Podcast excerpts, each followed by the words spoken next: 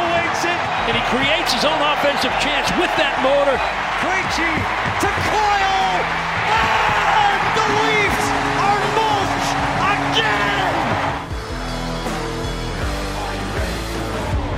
Hello there and welcome to NESN Bruins podcast on NESN.com's Mike Cole, joined once again and as always by Logan Mullen and Lauren Campbell. Guys, how we doing? Pretty Swell. Good. I mean, it'd be there's really no other answer. I, I that is just perfunctory. Like it'd be awesome if one of you guys was like, "I'm miserable. This sucks. I hate talking." Just start unburdening. yeah. well, you asked. I mean, yeah. um. So we're here to talk about the Bruins, not our lives. Uh, I think people probably pr- prefer it that way. Uh, quite a bit to get into. Um, we'll kind of just do a quick recap of the last week and, and kind of see where we stand uh, with a few conversations that we had last week about the, the defense core and just how that kind of played out over the last week. Um, later on, Logan and you and I uh, will get a chance to talk with uh, NESN's betting expert Sam Panayotovich about uh, all things Bruins bets. Um, some interesting stuff going on right now in the market with the Bruins. Not only just the Stanley Cup uh, futures, but their their player futures in terms of awards and things like that. Um, so we'll, we'll, we'll chat with Sam a little bit later about that as well. Uh, but before we get into that, uh, you know, like I said, a quick recap of last week, kind of up and down for the Bruins, and kind of um, the good, the bad, and the ugly, and a lot of ugly. A lot of uh, ugly. Their, what's that? A lot of ugly. Yeah, and their swing through New York, things did not go very well. Uh, starting with just an absolute bludgeoning uh, in the third period against the Islanders, that gave way to another bludgeoning at Madison Square Garden uh, on Friday night, and the Bruins did bounce back nicely um, with a Sunday afternoon uh, win in a game that they looked really good. Like I know that they won that game going away, and it kind of is, you know, in the midst of a, a handful of losses. But I thought that was maybe one of their better games of the season. But uh, the thing I wanted to kind of start with is I might have been wrong about the defensive depth because where they gave up what 15 goals since the last time we talked. Uh, it, all of them felt like they came in the third period or the first couple of few uh, couple of periods uh, against the Rangers. I don't know. Like I think this is. I, I'm still gonna kind of stand my ground. I know it's kind of tough right now when Zdeno Chara comes in and looks pretty good in his return to the to Boston, but I don't completely regret anything I said last week. I think this is just kind of a funk. I think you're gonna start seeing even. You I mean we even saw it Wednesday night? They looked much better defensively as they start to get healthy again. So I'm not ready to push any sort of panic buttons regarding the team as a whole or the defensive situation. Um, what say you? Why don't we start with Logan?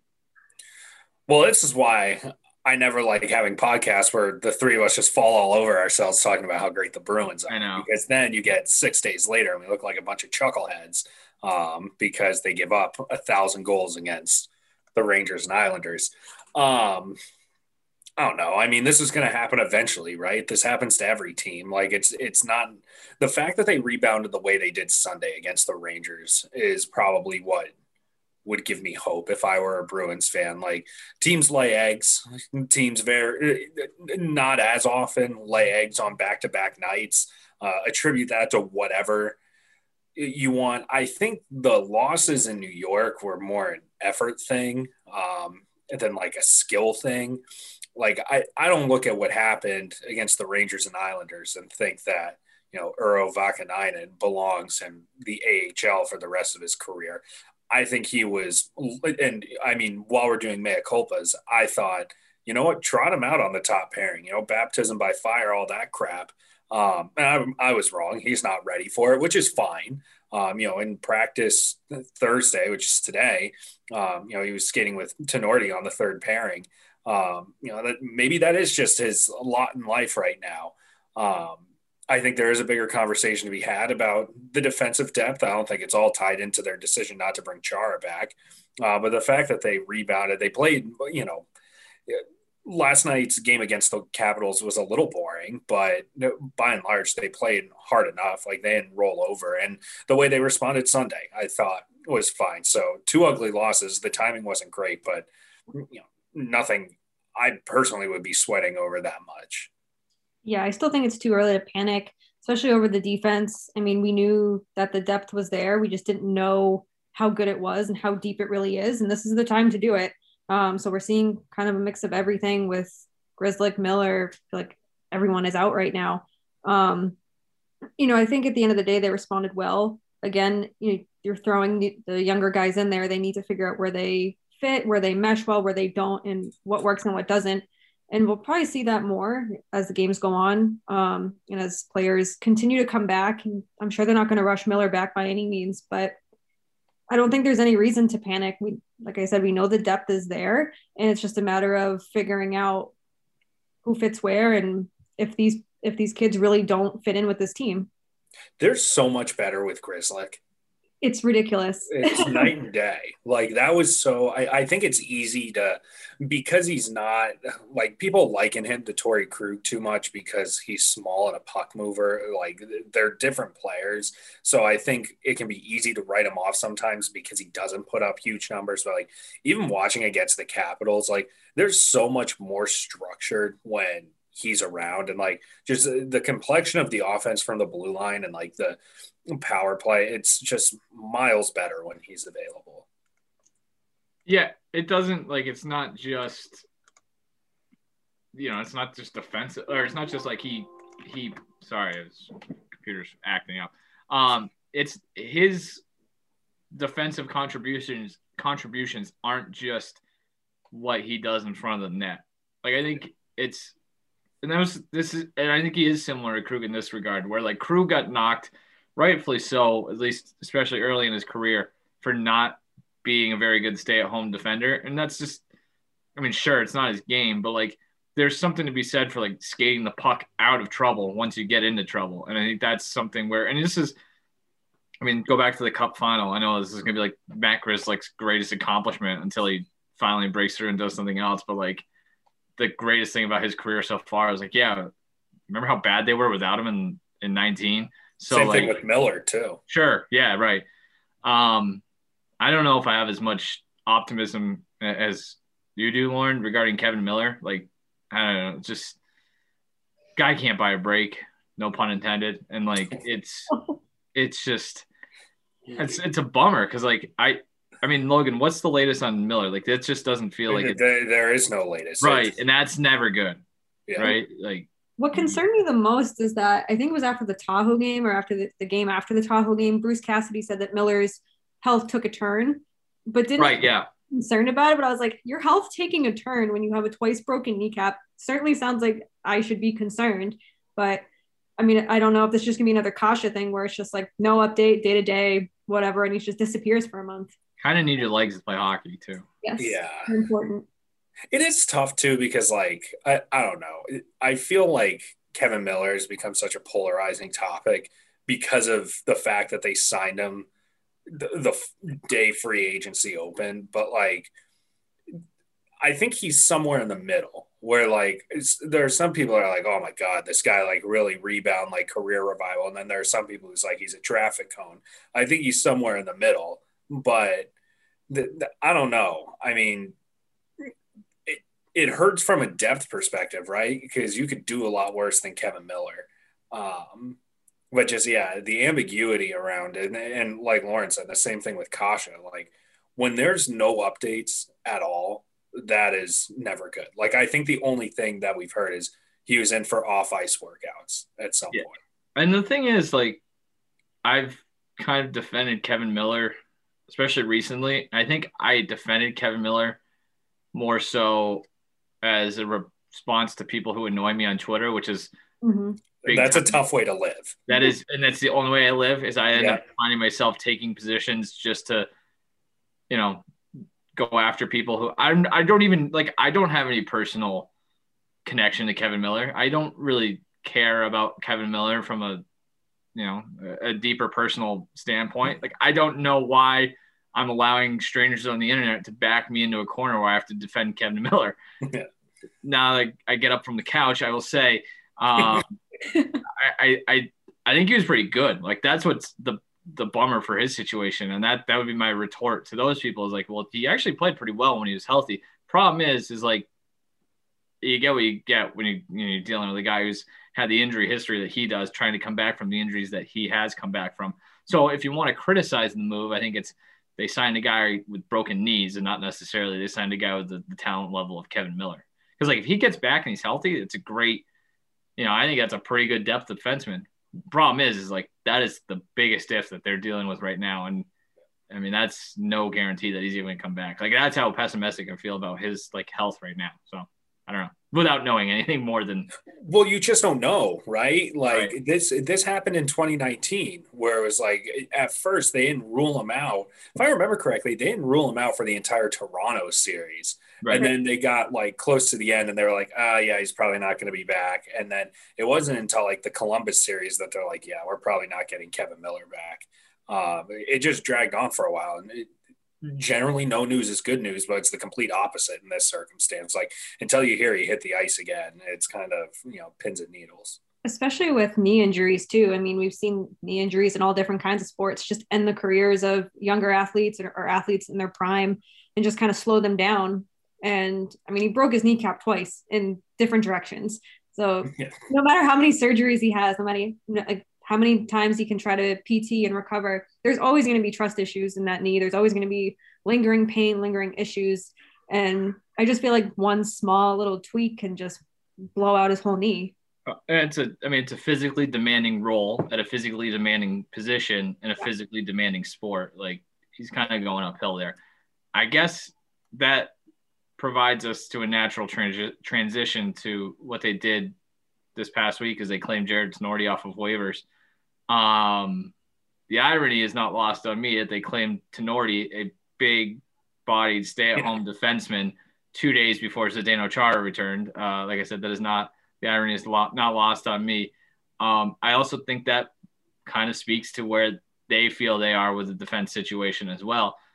And this is you add up all of this, and this is why I'm starting to feel like maybe my take last week wasn't as good as I thought it was because you know as soon as the Bruins are going out there and claiming guys like Jarred Tinordi off of waivers, and they're in seemingly every trade discussion or at least sniffing around when it comes to defensemen, you know that's like they feel like they've got to not fix it, but at least add to it. So um, I don't know. There's not a whole, whole lot to, to say on Tinordi. Like he he de- debuted Wednesday night. I thought he looked he looked like what he's been his entire career. I don't know. Yeah. Which is fine. Like that I don't know what people expect. Like, yeah, you got the guy off waivers and, and that happens. And like I think you might be a, a little more cynical than I am about the depth situation, Mike, because my thing is like they were dealing with an extreme circumstance of like the amount of injuries that they were dealing with. Like But they Zboril wasn't doing good. Miller was out. Lauzon was out. Grzelcyk was not a whole lot though. I would my only pushback is like not a ton has changed in the last three days or whatever. Like No, I mean, you know what they- I they- mean? like it wasn't like they lost one of those guys for the year. Like the situation hasn't completely or fundamentally changed in the last week. It, it hasn't, and it probably won't until the end of the month if Lauzon's back, right? Like that's kind of the the wild card in all this. The thing with Tinordi is, and this is not intended to sound as bad as it probably will, but like the best situation for him is he doesn't play, right? Like Right.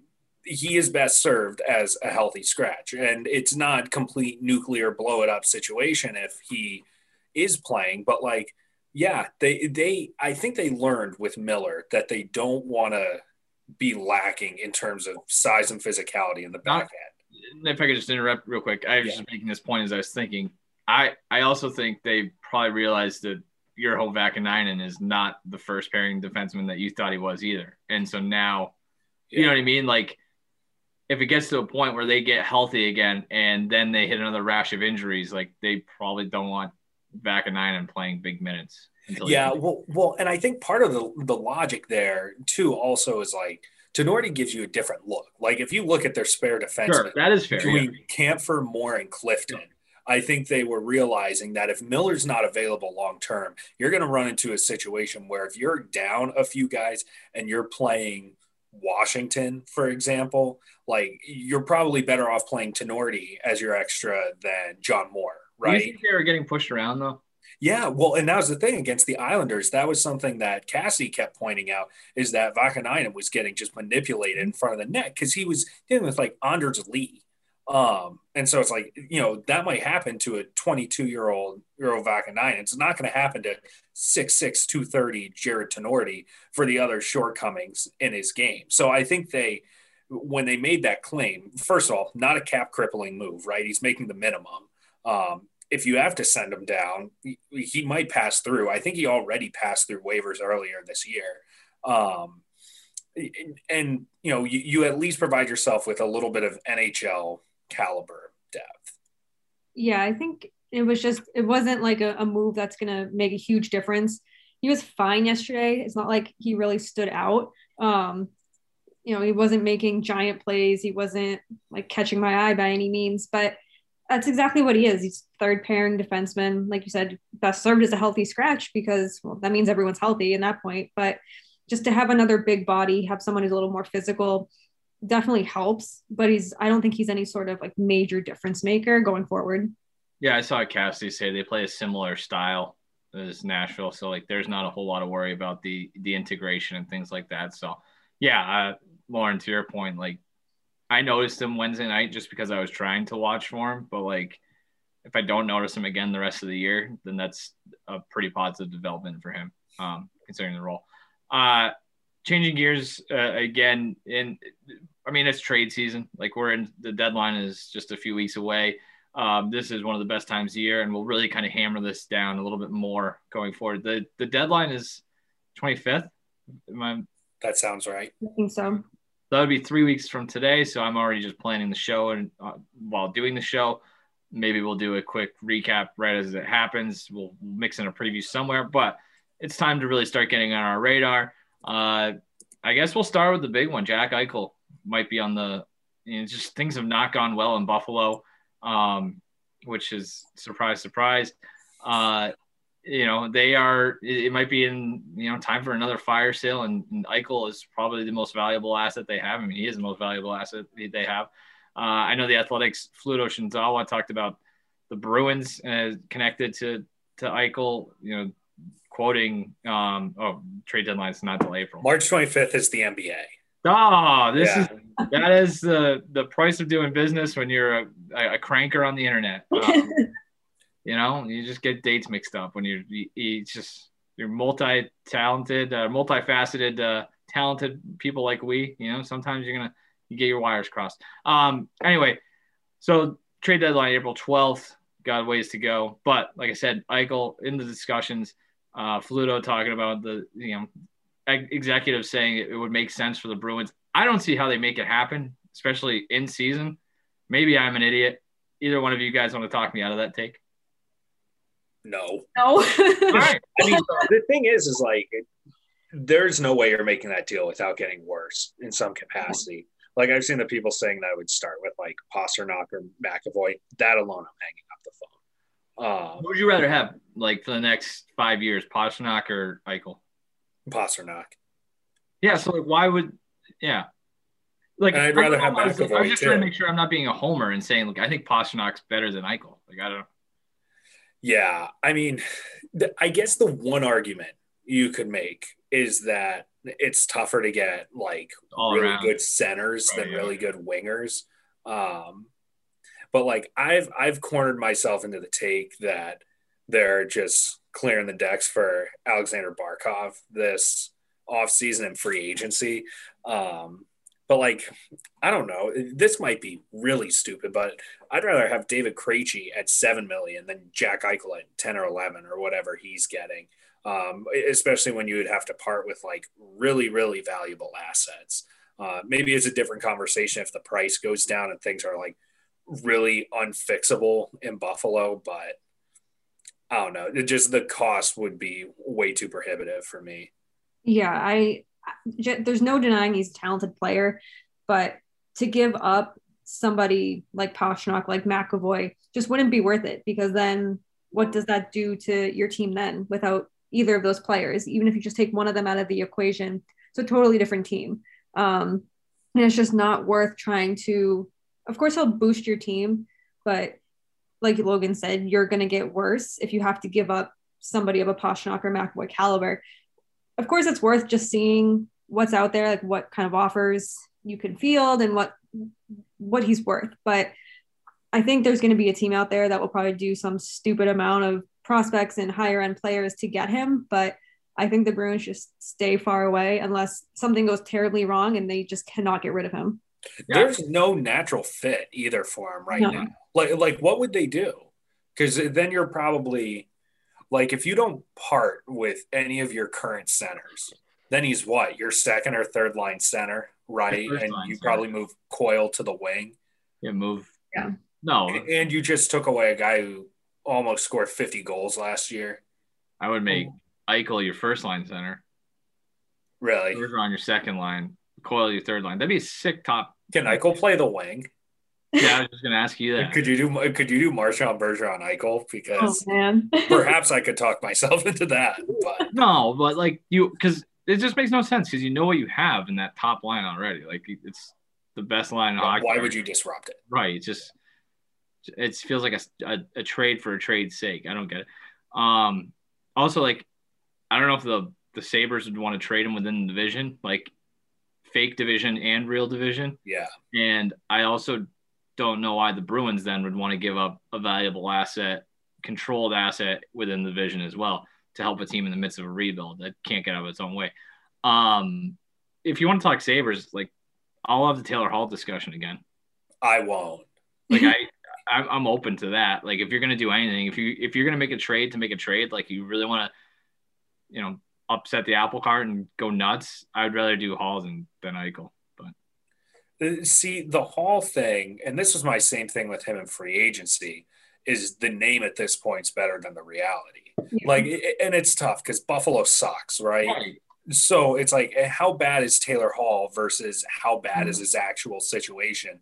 But like, I don't know, whatever it would, I know he's on an expiring contract and all that jazz, but I would be incredibly reticent to trade for him given, like, imagine if you have to give up a Rick Nash type Hall, like what they did in 2018 for Rick Nash. Are you doing that for Taylor Hall the way he played this year? Because I would not be. No. well, they did it for Rick Nash. Yeah, but like the Rick Nash thing, uh, that we don't have to go down this rabbit hole, but like I like Rick Nash. I, and I the like Rick that. Nash thing, it, Yeah. it didn't work out because he got hurt. Like it didn't hurt out, uh, well, hurt Yeah, him because I was think it's- ineffective. Maybe this is wrong. I think objectively, Hall's ceiling right now is much higher than Nash's was at that point in his career. I suppose so, but he's also like, I don't know, pure rental, big contract, definitely walking. Like, how much do you want to give up? I don't know. The price has to be right. I just think it fits better. You know, and you don't have to give up as much. I don't know. Without trading players currently on the roster, there are certain players currently on the roster I would trade um, if it netted Taylor Hall in return, but I don't know if it would be enough. Yeah. Um, TSN I'm just not sold on a- Taylor Hall anymore. What's that? You are not. I'm just not sold on Taylor Hall anymore. Like, No, I think it's. I mean, that's a very fine take to have. I just, I would, I'm, I'm betting on buying relatively low relative to expectations. I don't know. Yeah. I mean, I don't know. You, have to get Buffalo to retain salary too, right? Yeah. Like that, be, that becomes a complicated transaction. no, but the, yeah, but there's a first round pick in there, and you know, a couple probably, but yeah, make it work. Make it work. um, trade baits out. We can get into that a little bit more. We're kind of running low on time. Uh, any any names on that list really catch your eye, Logan? You still on Matthias Ekholm? I, I am still kind of on Matthias Ekholm eh, because that one is like a long term fix too. Like that's someone I would actually give up like a legitimate haul for because I think that's somebody who helps you this year and next at a relatively minimal figure. I also, you want to talk about potentially spicy takes? I think I'm ready to reopen the Oliver Ekman-Larsson chatter. oh dear. I, I think I would be ready to revisit that. Is he on the market? I don't know. Um, but like the Coyotes cap situation is still a disaster. Um, you know that he would go to the Bruins. I don't know. I, I would think about it. Like again, price has to be right. That's a that is a big ticket coming to whichever team acquires them. But I think after what we've learned this year, like I can definitely, especially if you're going to run the possibility of losing a defenseman in the expansion draft. Like, I don't know, you could do a lot worse on your left side. Like, we've been talking about the depth on defense, probably feeling a lot better if you've got Ekman-Larsson with McAvoy, Grzelcyk with, um, Carlo, and then Zboril or Lauzon as your third pairing guy. So that's just you know, after seeing the the OEL talk didn't make a ton of sense to me back in October. Knowing what we have now, though, um, like what we've seen, I would be a bit more amenable to revisiting that discussion, perhaps on a later date. Sure. Um, I think he definitely fits. I'll just say that. Like, I think he definitely fits yeah. better than what I originally thought. But I think there's more more of a fit for him now than I did at the beginning when I first started podcasting with you guys. Uh, Logan, that magical moment. Any magical time in history. Any Brandon Montour takes this week, Logan? No, I my wires got crossed, and you know what it was? It was because I read something that named him as a center, and I was like, I thought I was wrong, and then that just got like crossed in the back of my head. Um, wow! So you're not getting any Brandon Montour takes. had a whole week to to come up with a good excuse, and you just blamed it on somebody else. That's impressive. Yeah, yeah. The good news is, is I don't think you'll say anything stupid in our Sam Panayotovich. God, yeah, I'm I'm on a tough stretch, man. I uh, uh, th- there was an actual question tucked in there that I was trying to ask, but talk about wires getting crossed, I just lost it. So maybe we can get Mark to cut out the end of that. I don't think so. Um, all right. I think that's it for us this week. Uh, as as mentioned earlier, and, and as mentioned right now, um, we've got NESN's betting expert Sam Panayotovich on discuss uh, Bruins futures, both uh, with the team and the players. Uh, so enjoy that, and uh, we'll catch you again next week. Goodbye. Now we welcome in NESN betting analyst Sam Panayotovich. Uh, he's been here for, for for for a long time now. It feels like, and I think I, I have nailed his his name. Sam, how are you? Mike Cole, good to see you. Logan, how do you do? I'm I'm looking at these odds for the uh, bees. You know, numbers really haven't changed all that much. I mean, some of the books have gone up a little bit, but it's still a respected hockey team. I mean, just because they have a tough slide, it doesn't make them all of a sudden 50 to 1 to win the Stanley Cup. Although I do get that question a lot at work. What's the number now? That would be 50? you know, it's wild. People people don't realize how the markets work. I would take a nibble on that. Um, Bruins are five, four, and one their last ten. Obviously, as you mentioned, just a little bit of a slide lately. Um, you know, it's a tough division. They they banked a lot of points early in the season. Um, I guess for the the uninformed out there, why don't you kind of flesh that out a little bit and why those odds haven't changed dramatically, what they actually represent, and how that kind of reflects on on where the Bruins are, where they could be. Well, there are five teams in the National Hockey League right now that the bookmakers really respect a lot. You're talking about Tampa, Colorado, Toronto, Vegas, and Boston. And that's pretty much been the top five all year long. But these numbers, you know, if the Bruins win six in a row, their odds shorten. If they have a tough stretch, they go down a bit. But the baseline for all these teams is around six or seven to one. The bees were five to one in Vegas a week ago. Some of the books have seven now. So there really isn't a drastic shift. And it is hockey. It's tough to win this Stanley Cup. We know that. I think the bees are one of the best five teams in the league, but it's not going to go back to 15 or 20 to one unless it's clear that the Bruins aren't going to make the playoffs because the books are already liable. Like people have already bet the Bruins at 10 and nine and eight and seven down to five. So there's already money in the kitty and the books are responsible for that if they do win the Stanley Cup. So you can't make it too enticing because they're trying to write money in other places. At what points in the season do you invest? I would do it right now at DraftKings. I mean, well, I, I mean, just it. generally speaking, like what, how, how do you attack it? I mean, with the Bruins right now, I mean, what is, you know, it is what it is, but like, how does the evolving futures market, how does, how do you kind of look at that and where do you strike?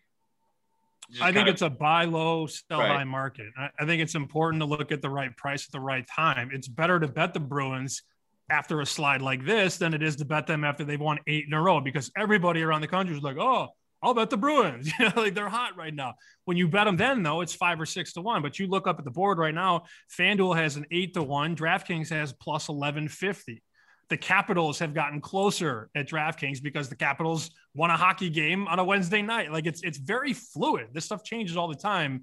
But I think you're better to buy the dip. Isn't that what Warren Buffett said? Buy the dip. DraftKings has 1150 right now. So 100 makes you 1150. That 100 only made you like seven or 800 last week. So this is a good buy point. Is there, I mean, there's no way to justify just thinking about it right now. Like what is the what's the lowest point or the worst odds that you would place a, a futures bet in the NHL? It just feels like there's absolutely no value whatsoever in like a six to one bet, considering how hard it is to win the Stanley Cup. I think if you're looking for a sleeper, you know, you're looking like 20 or 30 to one. Right. You know, I come from Chicago. Depending on where you look at the Blackhawks numbers, you can find them at 50. You can find them at 150. It, it really comes down to what the specific house views on the team. Because you know if you're if it's a football game let's say it's the packers against the titans all these books are going to be pretty similar. It's like all right the packers are a four point favorite or a five point favorite. You're not going to have this random you know 10 on the betting board. You have to be close to market with the day-to-day stuff. But the futures they like to take a stand with the numbers. So a different book might feel strongly about the bruins the one around the corner might not like them at all. So you can see differentiation in the future market. But yeah, I mean, if you're looking for a team, you know, like we've seen how many seven and eight seeds in the Stanley Cup playoffs go to the Stanley Cup final. And at that point, honestly, like don't think of it as this team 30 or 40 to 1 has to win the cup. If they get into the playoffs and make a deep run, that number will continuously drop. So you don't even have to have them win at 40 to 1 or so. If they get into the final or get into the final four for that matter, that price is locked in at 40 and then you could hedge and bet every other team or bet you do whatever you want. You get creative. It's like just having a stock at the right time. Um there's some odds all over the place. Like well, now, now you have me down the rabbit hole of, yeah. Because uh, i get that the nhl like i don't know the odds makers like those five teams that you mentioned but like i'm going up and down the list of the DraftKings sports book, and it's like, you know, they have what is this? Capitals at twenty to one. I got like, Capital, Capitals and Islanders at twenty to one, which is uh, absurd. They have the Blues at twenty four to one, the Stars at thirty two to one. Like I, I, and who's the oh the Minnesota Wild who have been boat racing teams. They're also 20 to 1. So it's like, I don't know. I guess my question for you, Sam, would be how much benefit is there to like you just mentioned getting creative, but how much benefit is there to kind of going against the grain and not just betting on the top five teams and taking more of a shot with, you know, a, a Minnesota or a Washington or a Philly too. A Philly's another one that's down there a little. Yeah, I mean the odds say that it's a bad bet, but the odds are wrong all the time. You know, Mike Tyson at one point against Buster Douglas was minus forty two hundred. You know, like that that's a huge that's a huge number, and you know he gets upsets. The the largest upset of all time, forty two to one. They made a documentary about it. Um, you know, the year the Blues won the Stanley Cup when they got hot with Binnington, yeah. there was a point in time when they were like two hundred to one mid season you know, I mean, the bookmakers wrote him off. So, you know, sometimes in hockey, you know, the right team, the right goalie can get hot. We've seen it, you know, time and time again. Was it Giguere for the Ducks? Weren't they an eight seed? And I think they went all the way to the Stanley Cup final one year. If you bet a team at 100 to 1, Logan, and they get to the Stanley Cup final, you literally have 100 to 1 on one side and you can just bet a whole lot of money on the other side and then you can't lose. Like right. that's your hope if you're playing a long shot. I don't think you think they could win the cup, but if they go far enough, you can piece parts of those uh, parts of that ticket off and bet it on other teams and, and come up either way. How do you think the the markets will move as the season goes on? Because like now you have me thinking with the Blues example, because it was like January first when they were the worst team in the NHL, but now you've got a 56 game season. And so, like, do you think the lines will move that much because there's less wiggle room now, or like, what's that kind of shaken out to be so far? Well, I mean, it depends on the team again. Like, I think once we kind of finalize who's in and who's out, obviously the odds will go astronomically high on the bad teams. They'll be 8 million to one, or they'll be off the board. You just can't bet them anymore. And the teams that are clear contenders, you know, we're going to probably figure this out. I'd say by, I don't know, March 20th, March 21st, we'll have a pretty good idea of who the best four or best three teams in the league are. They're going to have the lowest odds and then you'll just have like tiers like all right here's the best two or three teams here's the four teams below them. And you're going to be in that range of like 5 to 1 10 to 1 15ish to 1 i mean that's going to be the tiered level. So it's not going to change all that much. I think it stays close to the middle um, but teams can certainly play themselves out with poor performance. It's not like good teams that have a tough stretch are cooked because there's already that liability. People have already bet them. So, you know, if the Vegas Golden Knights lose five games in a row, they're not going to go from five to one to 30 to one. Like they might go to six or 650. It's not going to change that much for teams that Vegas believes in. This is a worthwhile conversation to revisit in two months when the playoffs start as well. To kind of, you know, we can tackle it from there. Um, once we're down to 16. Uh, let's shift gears a little bit to player uh, props, um, awards. Uh, you know, Sam, what do you like? What do you, from a Bruins standpoint, what uh, stands out to you? Um, there's a few that we've kind of discussed in the past, but uh, why don't you give us our, uh, your take um, from a high level perspective? Well, I mean, the biggest mover in the individual player market is not something that I thought before the year. I mean, Logan and I had actually talked like, you know, uh, to win the Vezina, Rask doesn't have a bad number. At that point, he was like 12 or 14 to one. And I was like, hey, well, I respect Rask. I think he's a really good goalie. You know, he's had his ups and downs like all goalies do. But the one player I would have never bet on, and this is not a knock on the kid, I just, I would have never even thought to bet Charlie McAvoy to win the Norris Trophy. You know, like I thought there was a lot to fill there on the blue line. And I think a lot of people in Boston thought that as well. Like they were going to be screwed on the blue line without Chara and Krug and and McAvoy. If you look at some of his, you know, advanced analytics, he's one of the best players in hockey according to a lot of the metrics. So Charlie McAvoy to win the Norris Trophy right now is six to one. I believe before the year he was around 15 or 20. So his strong play, the Bruins' hot start, those parlay together to make a stock on McAvoy go extremely high. And when the stock goes high, you know, the price goes down. Like that hundred dollars made you two grand before the year.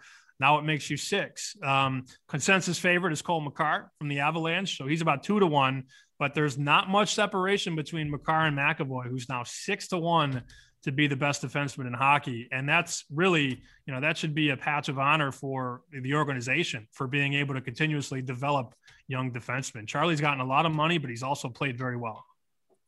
See, that's why I don't get the McAvoy thing because I get like, I don't know, maybe this is just, I wouldn't be a good better because I look at things a little differently because I look at Cale Makar and he's playing with Devon Toews, who's like a legitimate top pairing defenseman. Meanwhile, McAvoy's been like, who's he played with so far this year? It's been mostly Lauzon. He's played with Zboril and he's played with Vaakanainen and maybe like a few shifts with Matt Grizzly. And it's like, and I don't know. It, voting for this stuff is so unpredictable. But it's like that was the one that kind of shocked me the most. My preseason pick was Miro Heiskanen, and I don't think that one's going to pan out now. He's not he's, even on the board right now. But yeah, to, to your defense, I mean, this is one of the hardest awards to peg because it's it's one of those ones that's voted on, right? You can't really quantify you know, like for the for the uh, Richard Trophy, like we know who's going to win that because a player will have the most goals. Right. It, it's it's a voting award, so it makes it hard. A lot like the MVP, you know, the Hart Trophy in the NHL. But uh, Victor Hedman's another guy. He's about five to one, and anytime Tampa's good, Tampa gets a lot of love from the media. So I think Hedman's a guy too. You know, you talk about stealing votes, uh, but the betting order right now: Makar, Hedman, and McAvoy, at least at FanDuel. Um, it's also impossible. The Norris is like it i mean god bless you if you bet on it but like there's no real defined criteria like there you know like it's not some people value offense more than they probably should and even though it's a defensive award like there was a story on espn earlier this week where uh, they talked about i think it was um, McAvoy has at least one point in 11 of 19 games this season that was entering the, the Wednesday night game. Um, the Bruins have won nine of those 11 games in which he, he registers a point. And then it got into a whole thing about points per game and per offensive production and how that sways voters, which seems kind of backwards when you're talking, about a defenseman. But I mean, that's neither here nor there. Like I was always just like, auto bet Shea Weber every year, and that didn't. That's uh, I gripe about the Norris voting all the time because it's like you know Roman Josi should have won last year, which he did, but like John Carlson was second, and John Carlson is an inept defensive defenseman. Like he puts up a crap load of points, but if you're talking like even all around defenseman, he has no business being in that conversation. So yeah, you would never catch me voting on that because I have no clue what the metric is. Well, and then you have some awards like, all right, the MVP, I think people take the MVP extremely seriously. And a lot of times the MVP is correlated with, you know, team success. How's the team playing? Great player on a pretty good team. But I think they can get a little creative with the other trophies, the ancillary ones. Not to say that the Norris isn't the MVP, but it's not. I mean, the MVP holds more weight than the Norris. There was a year Duncan Keith won the Norris, and he was better than two previous years, like statistically. But yeah. sometimes it's a past performance award. Sometimes it's like, all right, he deserved one last year. We'll give it to him this year. So there are some some dart uh, some darts, I guess, thrown on some of these awards. That's for sure. Uh, so we talked about five or six teams that are heads and head and shoulders above the rest, at least when in the betting market. Um, and you just mentioned the MVP, the Hart Trophy. What's what does what does the top of that table look like, and how are the Bruins involved? I guess I just it's a long way of pointing out that like a Bruin just never wins the Hart, despite the fact that the Bruins are one of the best teams in the league every year biggest mover here, believe it or not, is Patrick Kane. He was 25 to 1 two weeks ago. Kaner's now 750 at FanDuel. So those odds have been slashed. I mean, we're talking about, you know, more than in half from 25 to 1 to 7 to 1. But it's a two horse race, and it continues to be that way with uh, Connor McDavid and Auston Matthews for the Hart. So McDavid's now minus money. You got to lay 150 to win 100 or 15 to win 10. So it's it's almost like you missed the market there. You know, I mean, before the year, he was obviously plus money. Uh, Auston Matthews, four to one to win the Hart. So it's McDavid, Matthews, Kane, and then everybody else. Uh, I saw Marchand was 19 to one at FanDuel. Um, and then Pastrnak just, he missed a lot of time. You know, well, maybe not a lot, relatively speaking, but he missed some time early in the year. So his numbers aren't as strong as maybe they could have been. So uh, Marchand is the highest odds on the board right now uh, for the Bees. I surprised to see Ovechkin 34 to 1, but he missed some time too. Pastrnak 34 to 1, and uh, Bergeron also 34 to 1. So those are the top three as far as the Bees go. Do you think the Kane number got slashed because people thought the Blackhawks were going to suck and they're actually kind of good? I thought they were going to suck too, but I, yeah, I think everyone just, did. Yeah. Yeah, and I watched the first couple games they played. I watched more hockey than people realize, and they were they were getting worked early. But they've been yeah. able to find some guys like Pius Suter. They plucked them out of nowhere and just you know they throw them out there, and him and Kane are making magic. Uh, Kaner, I believe, also just got his 400th goal. So right. I think you know there's some you know nostalgia there. But no, I, I think without Patrick Kane, the Blackhawks might be the worst team in the NHL. Like I would argue, like he's more valuable to the success the success that they're having than you know McDavid is with Edmonton. I mean, with you lose McDavid, you still got some shooters there, some scorers. You take Kane off the Blackhawks.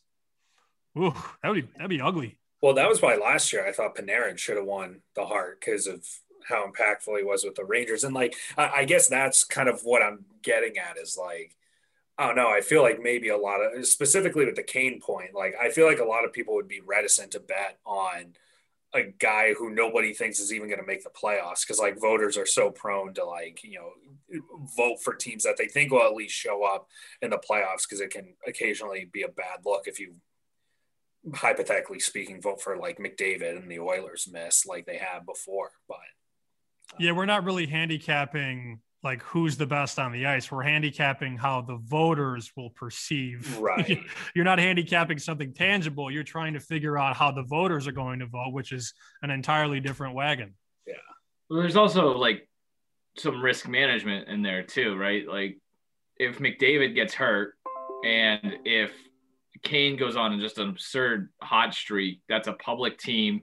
If they get into the playoffs, like there's a very clear path to to Kane winning the Hart. Like a lot of stuff has to break right, so to speak.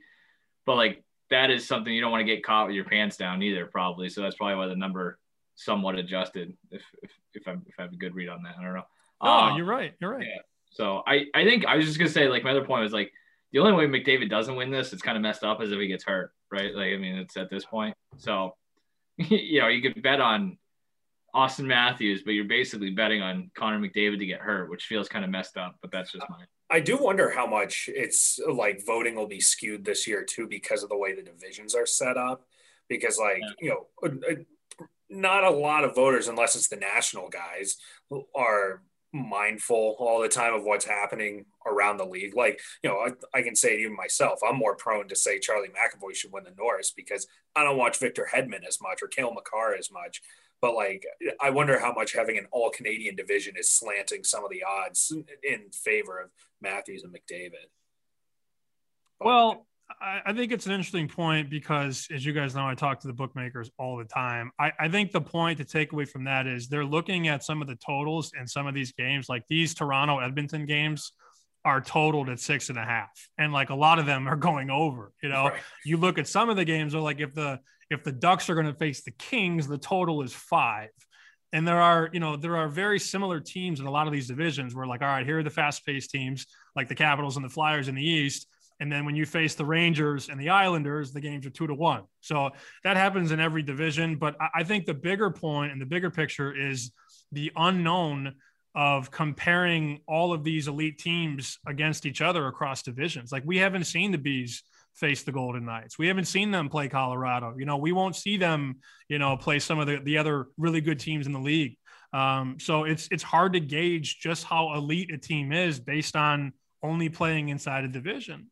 And that's the other, you know, elephant in the room. You're trying to make all these numbers and balance the books, but you really haven't seen everybody play each other. So you can't weigh a team from the East against a team from the West or the Central because you haven't seen it. So it's a guessing game for everybody, not only the bookmaker, but the handicapper and the better as well. I was just looking at it. Um, McDavid's got, was it 40 points in 25 games? That's, insane, one, man. That's, that's insane. 1.6 points per game. I did the math in an 82 game season, which I mean, so you'd have to keep up that pace and play all 82 games. You get 131 points. That'd be the most since Lemieux had 161 in 96, which might have a, might as well have been a completely different sport. But yeah. Um, well, and then you look if he you cross him off, right? Like let's go to the top of the point leaderboard. If you cross off Connor McDavid at 40, his teammate Leon Draisaitl's right behind him at 35. So, you know, Connor McDavid is an amazing, exceptional hockey player. But if we're talking about who's the most valuable, is McDavid really more valuable than Kane is in Chicago? I, I don't think he is, but McDavid is still a better player that right. is getting more yes. production. So it's it's a it's a very interesting conversation. That's where I land all the time. Is that like, are you McDavid in the middle, or are you out? Are you trying to figure it out still? Yeah, well, it's just hard because like the McDavid Draisaitl thing, like I got hung up on that last year. That it's like Draisaitl was great, but whenever he was playing it, and whenever McDavid was healthy, he was on a line with McDavid, and they had Zack Kassian having a career year. So it's just like, like I, this is very stupid knuckle dragging hockey fan of me, but like I almost have more respect for Patrick Kane doing what he's doing while playing with two guys off the street, um, as opposed to, you know, Connor McDavid with Draisaitl. But that's that's a me problem. Yeah, and then you have Marner and Matthews in Toronto. Right. So like everybody, every Batman has a Robin except Kane, who's playing with like the dog they found in the forest last right. week. You know, it's like totally different. Yeah. Um, I was just gonna, have yeah, like I, it's a, just a dumb, dumb award because like I just started digging in even farther. Like, I think I can make a, a case for Marchand like every year. His heart, yeah. like I think he is truly because he just does so much. I was just looking like the short-handed time. Like, well, right, he's become an all situations player now too. Yeah, Connor McDavid's killed three minutes of power play time this year whereas like Marchand averages like two and a half minutes a night. Um, and yeah, but like I wonder, but then you start getting going back to the same ten in the conversation, like how much of that credit goes to like you know skating with Patrice Bergeron. So I don't know. I that's a discussion for for another day in terms of true value in the NHL. Maybe we should revisit that at some point, but yeah. uh, you know that doesn't. It's not going to win us any bets. So all right. So um, I want to I want to leave Sam with one question. Yep. So you have a hundred dollars and a gun to your head, and you have. To, I like where we're going here. I've been here before. You have to bet on one of the Bruins winning some award. So you've got Marchand at, ni- at 19 to 1 for the Hart, McAvoy at 6 to 1 for the Norris, and Rask for at 20 to 1 for the Vezina. I guess uh, there's Pastrnak at 15 to 1 for the Richard. But which bet are you making? I'd probably just take the McAvoy one. Right. Why wouldn't you take the shortest odds? it's sort of a cop out. I mean, like I the problem is like you know, Tuukka and Halak are just they're pretty much rotating every night now. So Halak unless, has been better than Tuukka too. Yeah, it's okay. So like I, I can't bet Tuukka. I don't think Marchand's gonna win the Hart over McDavid or Kane. So I Yeah. I just by by design. This was the easiest question, by the way, too. Yeah, Uh, Mike I think- I think I'd miffed have- with me. Cole, how do I, didn't not think take? it through? How do I not take McAvoy? Cole? I mean, what, so I guess the implication, if he's got a gun to his head, he's about to die. Like, what he's just like six thousand to one or something? No, Hey, you never know. can I just bet money line for Friday night instead? Like, I, You got a hundred dollars. You got a gun to your head. Are you taking the Boston Bruins or the Pee Wee team in Watertown? Who do you got? Don't sleep on my Senators. um, Sam, thank you for joining us. All right, for Joe. putting up Let's with that again. final question that I'm gonna hear about for the rest. Yeah, yeah. Oh well, that is what it is. We'll do this again soon. Uh, Alrighty, see ya. see you soon.